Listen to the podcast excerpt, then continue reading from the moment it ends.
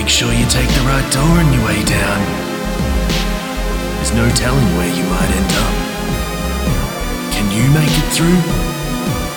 To the night's end? I'll see you soon.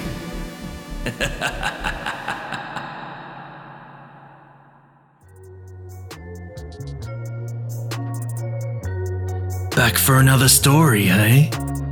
Well, I welcome you back with a severed arm. I, I mean, open arms. Ophelia's story really had an effect on me. It's lit a hunger in me that I've never felt before. Don't stay too long, dear listeners. Today's episode really shows us that we need to be careful entering haunted houses. You never know who you are going to meet. This episode contains themes and topics that may disturb some listeners. Listener discretion is advised. Halloween Night. Written by C.D. Kester. Performed by Alvan Bolling II. Limited Stories. Tetsuya. James Barnett. And Victoria Irwin.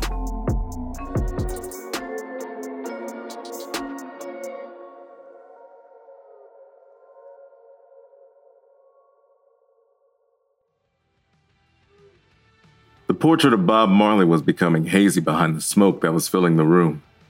I was beginning to zone out when I felt Mario tap me on the shoulder. He held out the bong and the lighter and was blowing huge smoke rings while filling them with smaller ones. I was grabbing them from him when Tim suggested a plan for the night. Dudes, what do y'all think about going to the Haunted Circus tonight? I've been hearing some crazy shit about that place. It's Halloween. I don't want to spend it cooped up in this place. Mario responded as I took my turn in the rotation. Yeah, man. It sounds like a good time. Unless Steve here is gonna wuss out on us. Mario slapped me lightly on the back as he mentioned my name. I blew out a cloud and passed it on to Tim.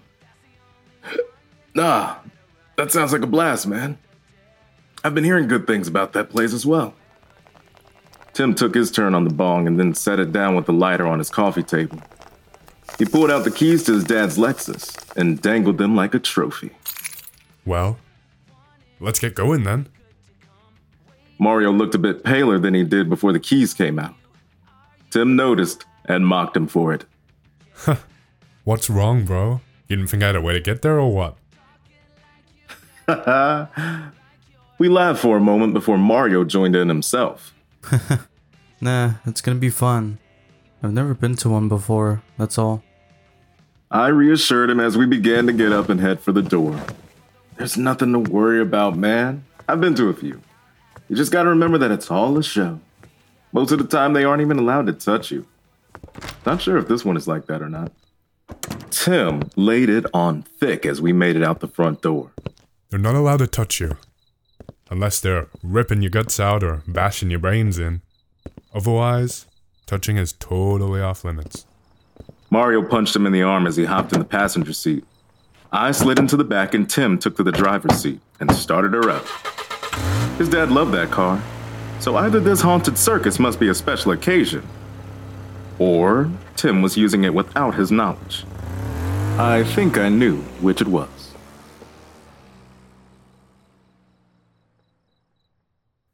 We made it to the haunt and pulled into the crowded parking lot. The lines were like nothing I'd ever seen. There were lines at the ATM, lines at the ticket booth, lines to get in, lines leading to the lines. I didn't even know if we would be able to make it through before they closed. Tim took out a fat stack of cash and flashed it at us when we made our way to the front of the line at the ticket booth. He smirked as he asked the lady at the front for three tickets as well as three fast passes to go with them. Mario and I slapped a high five as we heard this. The last thing we wanted was to waste our buzz on a line that took hours to get through. As we began to make our way over to the line, we were interrupted by the cackling of a man dressed as a clown with a giant set of razor sharp teeth. We all jumped a bit, and quickly made fun of each other for doing so. Clown waved to us menacingly as we strolled past. We made our way up to the fast pass lane, and the guy taking the tickets was really hamming it up near the entrance. Step right up, come one, come all. All those who enter here can abandon hope and learn to cope. The haunted circus is not liable for any mental anguish or physical reactions resulting from the horrors that are contained within these cursed walls. What awaits you boys is a dark carnival, one that's so dark and demented Bradbury himself would become faint of heart at the sight of it. Now, you boys don't really think you're ready for something this diabolical, do you? Why don't you take yourselves back to the house and watch a little bit of Sesame Street with your mommies? We laughed at his insult and assured him we were ready for what awaited us. He put his hands on his hips and shook his head sullenly. Well, if you kids insist, then I guess I got no choice. Can't come out on that other side and try and say I didn't warn you. He paused and looked behind us in shock before continuing. Well, it looks like we're ready to get things started. He stepped out of the way, and we slowly looked up and behind us in the direction that he was looking. Three of the most sinister looking clowns were towering over us and holding giant hammers. We went barreling through the door as the clowns followed us slowly and deliberately. The first stop was the maze of funhouse mirrors. When we turned the first corner, we were met with our reflections. Only they were stretched in all kinds of strange ways. We stopped to marvel at this for a moment. Tim was getting a kick out of it. Look, guys, I'm a string bean, and Steve? Steve is an Oompa Loompa. Mario laughed and pointed until we saw the clowns approaching us again from behind. We've got company. Let's keep going. We found our way to the end of the mirror maze and were met with jump scares, courtesy of two giant strongmen who screamed at us, then continued curling what appeared to be severed torsos, while taunting us to come back for more. The next section was one that looked like it was going to be a tight fit. There was a giant clown face with the middle teeth missing. It appeared to be the entrance, but it was low to the ground. We had to duck down to get in. We continued like this for a while and then reached an area that was tight from the sides. This must be the claustrophobia section. Mario said, looking a little bit flustered as he did. I noticed something that I found a bit unsettling as we began to waddle into the hall. A man was crawling through the section that we just went through. We continued through and eventually made it out of the tiny cramped spaces. As we did, the man came out just a little bit behind us. He was staring at the three of us with a strange smile on his face. Not sick and demented, not like he was part of the act, just strange. We walked past some guys who were dressed up like they were part of the freak show, and I leaned in towards Mario and Tim. Guys, have you noticed that weird guy following behind us? Mario nodded in agreement. Yeah, he kind of looks like a creeper or something. Tim was dismissive. You guys are letting this place get to you. He probably just works here and has to make sure that people don't get stuck in that claustrophobic part. I shook my head. Nah, man. I, I don't think so. He doesn't look like the rest of the staff people. They all have shirts with the logo. Tim waved me off. Yeah, okay. Well, maybe he just wanted to come to the haunt because he didn't have anything better to do. I'm sure some people come to these things alone. Two girls dressed up as harlequins jumped out in front of the path, scaring Mario back into my chest. Crap! Oh man, is this thing ever gonna be over? He said in a whimper as we pushed past the high pitched smack talking girls. The man fell out of sight, so I began to convince myself that maybe Tim was right. I mean, they had to have someone walking with people through that part, didn't they? How else would they make sure that everyone got through safely? I still felt a bit uneasy, but we became so engrossed in the haunt that eventually it was the last thing on my mind. We stepped outside to the sound of loud air cannons as a few clowns squirted us with water and taunted us as we walked by. A lion tamer was cracking a whip loudly over to the side, and a squeaky old merry-go-round that was turning and playing unsettling music. As we drew near to the exit, there was another large and imposing character. I almost couldn't tell if he was real, until at the last second he jumped towards us, sending us fleeing around him. The exit had curtains draped, and we couldn't even see the final clowns who cranked up their chainsaws until they were right beside us. This sent us running out into the parking lot while screaming and laughing with each other as we did. We were overjoyed and pumped with adrenaline. It was an incredible Halloween night and would definitely be one to remember. We made our way over to the Lexus and hopped in. Tim cut the engine on and began to take off. The car bumped hard as it moved. Tim sighed and backed it up into the spot. Oh no, dude. That didn't feel good. He hopped out and looked at the tires. Guys, get out here. There's there's something wrong. We undid our seatbelts and began to get out of the doors. As we did, Tim was running around and looking at each tire. He was panicked. He grabbed his head and slammed it down onto the hood as he pulled on his hair. I looked towards the tires to see what he was making such a fuss about. They had been slashed. It must have been a large knife because big flaps were hanging open on each of them where the hole was cut. I began to understand the gravity of the situation, and panic began to rise in my chest as well. What are we gonna do, Tim? Your dad is gonna lose his shit if he finds out we were in his car and then this happened. He shot up from the car and shoved me in frustration. You don't think I know that? Mario spoke in a wavering voice and he was pointing towards the woods that were near the parking lot. Guys, it's that guy. The one that was following us in the haunt. My heart skipped a beat as I looked to where he was pointing. It was indeed the same man who was crawling close behind us in the claustrophobia section. He was standing there by the woods with that same strange smile. He held a large knife in his hand, but he made no motion. I made a call to action as we were all officially beginning to lose our shit. We gotta get help. I'm gonna call the cops. Let, let's head towards the front so we can try to find someone up there. I typed 911 on my phone and looked back to where the man had been standing. Guys, he's gone. I shoved Tim to start running towards the front as I held up the phone to my ear. It wasn't until we were halfway to the front that I realized Mario wasn't right behind me. I turned around and saw the man dragging Mario into the woods.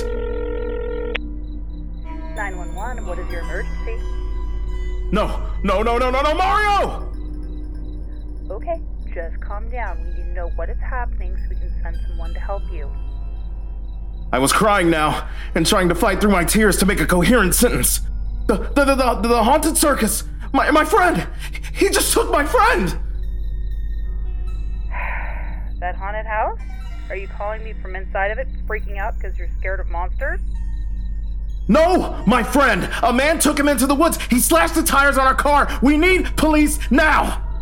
I was so pissed that she would imply I would call in such a state because of some actors in clown masks that I just hung up after that statement. I looked towards Tim, who was pushing to the front of the ticket line. He was frantically waving his arms around and pointing towards the woods.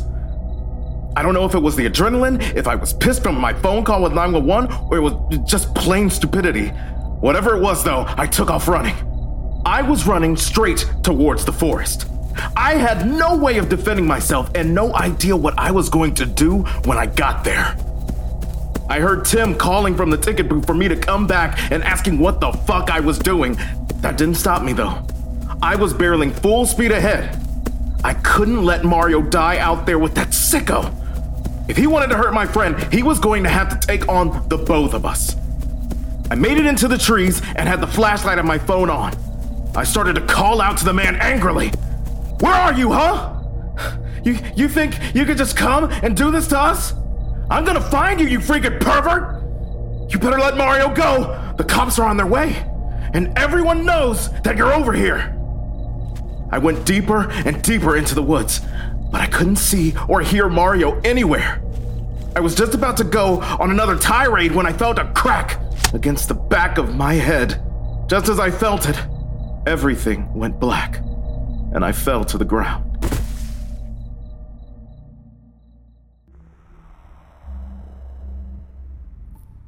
I woke up in a daze. There was dirt on my face. I shook it off and realized that my hands were bound in front of me, and something was tied around my mouth. I was surrounded by dirt walls, maybe five or six feet tall, with a plywood roof. I saw Mario bound up at the other end of the room and was excited for a brief moment. I tried to let him know through my facial expressions that I was thrilled to see him. He was hardly able to keep his head up. There was only dim lighting from a gas lantern on the side of the room. As I was considering maneuvering onto my knees to shuffle over and check on Mario, the wood was moved from the top, letting sunlight in. Sunlight? How long had I been down here? As the wood was moved, leaves and sticks fell on Mario's head. He hardly acknowledged it at all. The man who trapped us down here threw a black trash bag in and made his way down before sliding the wood back over the top. He held a bundle of aluminum foil in his hands, and he sat down cross legged in the middle of the room. For a moment, he just sat there with that same smile that he had at the haunt. It wasn't sinister. It wasn't sexual in nature. It was. It, it, it, it, it was just off. His gaze didn't leave mine for what felt like an eternity. My stomach began to growl. The pangs of my hunger were beginning to manifest. I had been out for at least a day. I dare not think that it could have been longer than that. He set the foil down and reached over to pull down whatever he had in my mouth. I thought about asking him something or, or screaming. I even considered spitting in his face. I just sat there though. I guess it was a mix of not knowing what to say or do, and, and just plain being paralyzed with fear. The man spoke. His voice was feeble, and there was an odd cadence to it. Ah, hello, my boy. You must be hungry. You've been here all day after all. Hearing him call me that set me off and helped me to break my silence. I'm not your fucking boy. What did you do to Mario? Why do you have us down here? He smiled and paused for just a few beats too long as he looked me in the eye. Hmm. Eat, my boy. Eat. He opened the foil and presented me with what looked like some homemade barbecue. I was determined not to eat it. My resolve proved too weak as he dropped the meat covered in sticky sauce in front of me, though. I devoured it and was sucking the sauce off my fingers. As I finished, I looked up and saw Mario looking at the empty wrapper longingly. I instantly felt terrible for not thinking of how hungry he must have been and saving himself. My thoughts were interrupted by our captor. Oh, don't worry. Don't worry, my boy. I brought some for your friend here. Although, it is quite a bit more fresh. yes. He reached over for the trash bag that he had tossed in earlier and tore it open. Within the bag was the body of a dismembered young boy. The man grabbed the leg, which was cut off at the knee, and shoved the bloody stump into Mario's face while laughing in a disjointed and breathless manner. Eat, eat, eat, eat. Yum, yum, yum. Mario was crying and turning his face away from the bloody stump. I began retching and vomiting violently as I realized what I had just eaten. I put my hands on my face as the level of danger that we were in was beginning to dawn on me. Suddenly, we heard what sounded like a group of people approaching above. I looked up and saw the shock on the man's face. He threw the bloody stump onto Mario's lap and hopped to his feet. Bye, boys. Until next time. He pushed the wood to the side and took off somewhere above. We could hear shouting in the distance. They were rapidly approaching our location. Within moments, the whole piece of plywood was pulled back and police officers were poking their heads over to see what was inside. Their faces ranged from shocked and disgusted to concerned and empathetic. As I realized that we were saved, the tension left my body. I looked over to Mario, and he looked back at me with an empty stare. Blood was smeared across his mouth and cheeks, and his eyes were wet with tears.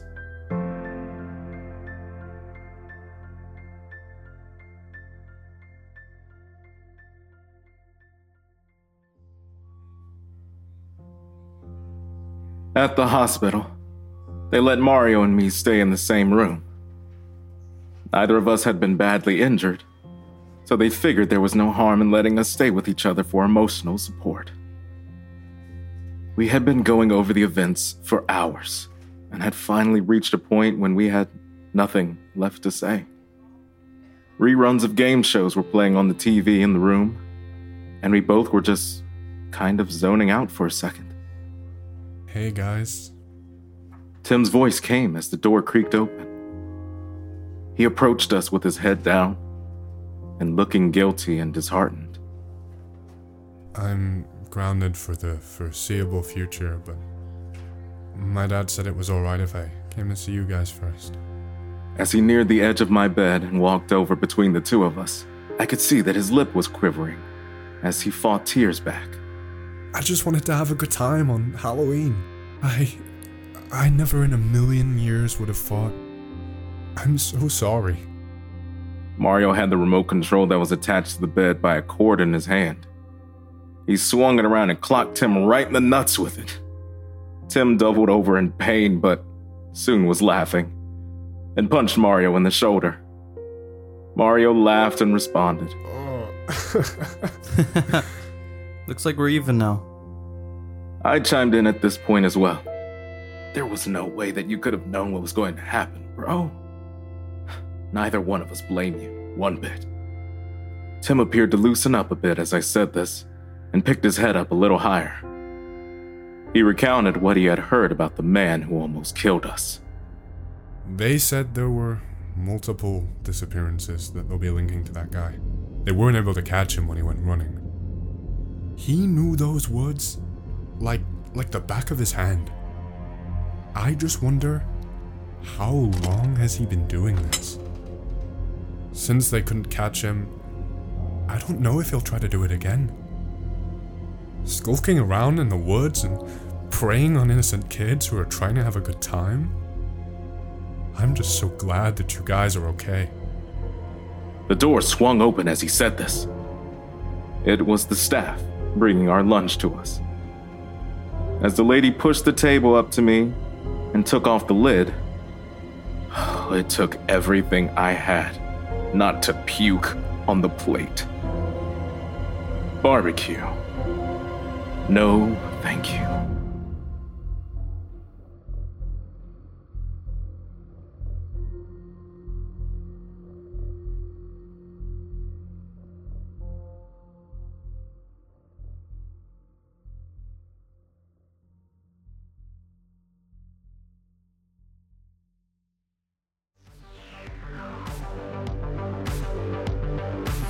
You've been listening to the Night's End podcast, Halloween Special 2022, a production by Dissonance Media. Halloween Night was written by CD Kester. Follow CD Kester on Twitter at CD underscore Kester. And read The Bunker, available in ebook, audiobook, and paperback. Link is in the description.